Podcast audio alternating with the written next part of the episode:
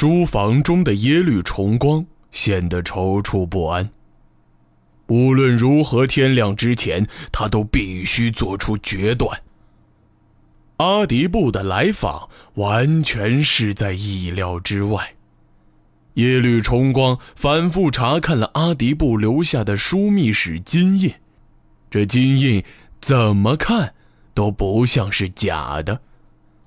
但阿迪布究竟为什么要这样做？交出金印，就意味着交出兵权。从律法角度来讲，这几乎是阿迪布现在手里最大的筹码。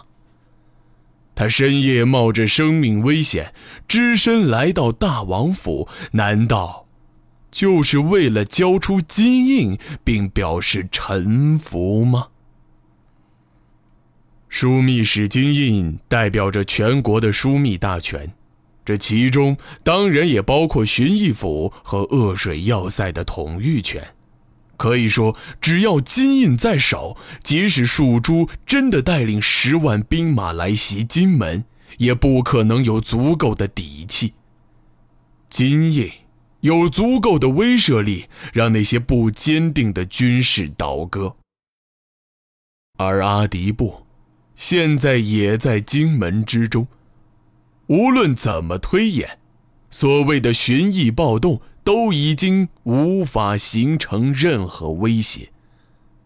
耶律重光现在担心的就只剩下一个问题，那就是，究竟应该相信谁？阿迪布，还是呼兰宗旺？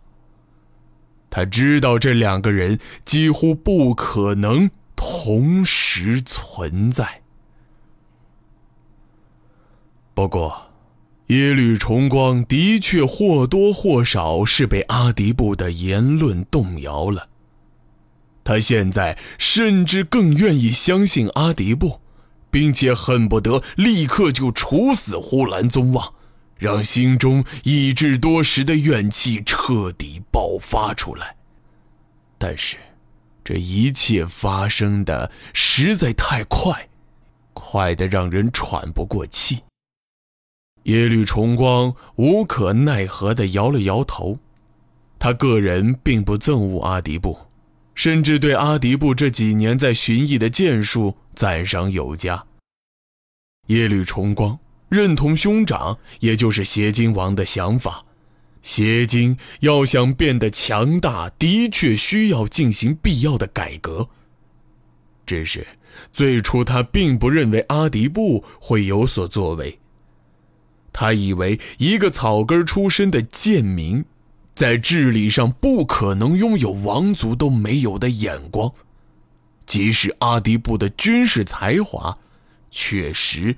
出类拔萃，但在亲眼见证寻弋从一片荒芜变成一方乐土之后，这种偏见却早已荡然无存了。阿迪布的确用事实证明了自己的才华，并且他不仅仅才华卓越，更拥有王族所不具备的刻苦。他的成就。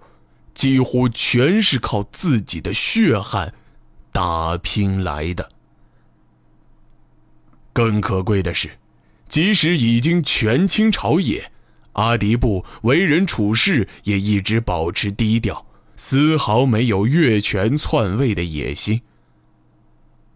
耶律重光再次悄悄看了一眼桌上的书信。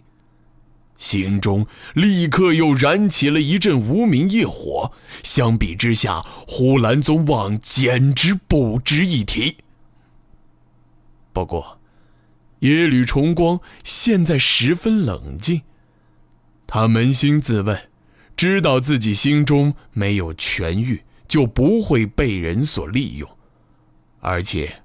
呼兰宗旺的事儿，甚至没有细查，仅仅凭借一封书信就诛杀一个对他立有大功的功臣，实在也过于唐突。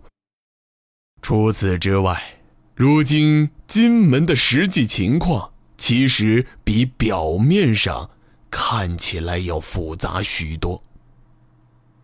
金门虽然名义上已经被大王院掌控，但城内军队的实际控制权却在呼兰宗旺手里。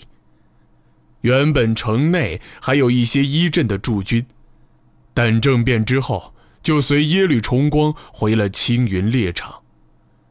这次阿迪布回荆门的消息来得十分仓促，他只带了为数不多的亲兵回来。所以，要是呼兰宗旺真的狗急跳墙，搞不好连耶律重光自己都会有性命之危。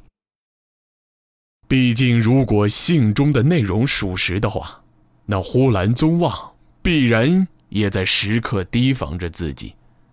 只要不挑明的话，呼兰宗旺应该还会继续帮助自己，直到登基为止。因此，关于呼兰宗旺的处置等，以后查明真相，时机成熟再做，倒也不迟。不过，呼兰宗旺是绝对不会放过阿迪布的。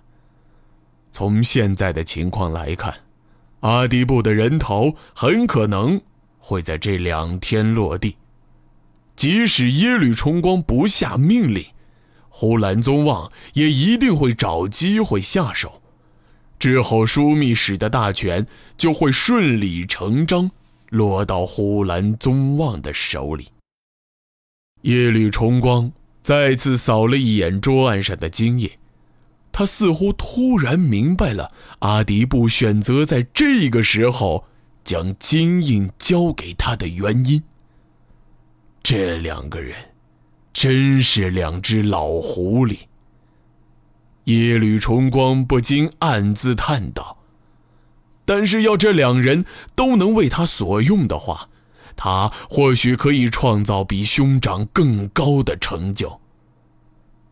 那么，是否有办法能让这两人共存呢？”耶律重光突然感到十分疲惫。再过几个时辰，天就要亮了。他又深深叹了口气，便觉得书房之中有一些闷热，想到院子里去待一会儿。只是还没等到耶律重光推开书房大门，外面就传来一阵不同寻常的喧嚣声，像是有什么人。正要硬闯进来，耶律重光突然感觉有些紧张，立刻折返回书房之中，将桌案上的弯刀藏到桌下，自己也顺势面朝大门的方向坐定了下来。喧哗声越来越大，也越来越近。不久之后。门外突然传来了一个熟悉的声音：“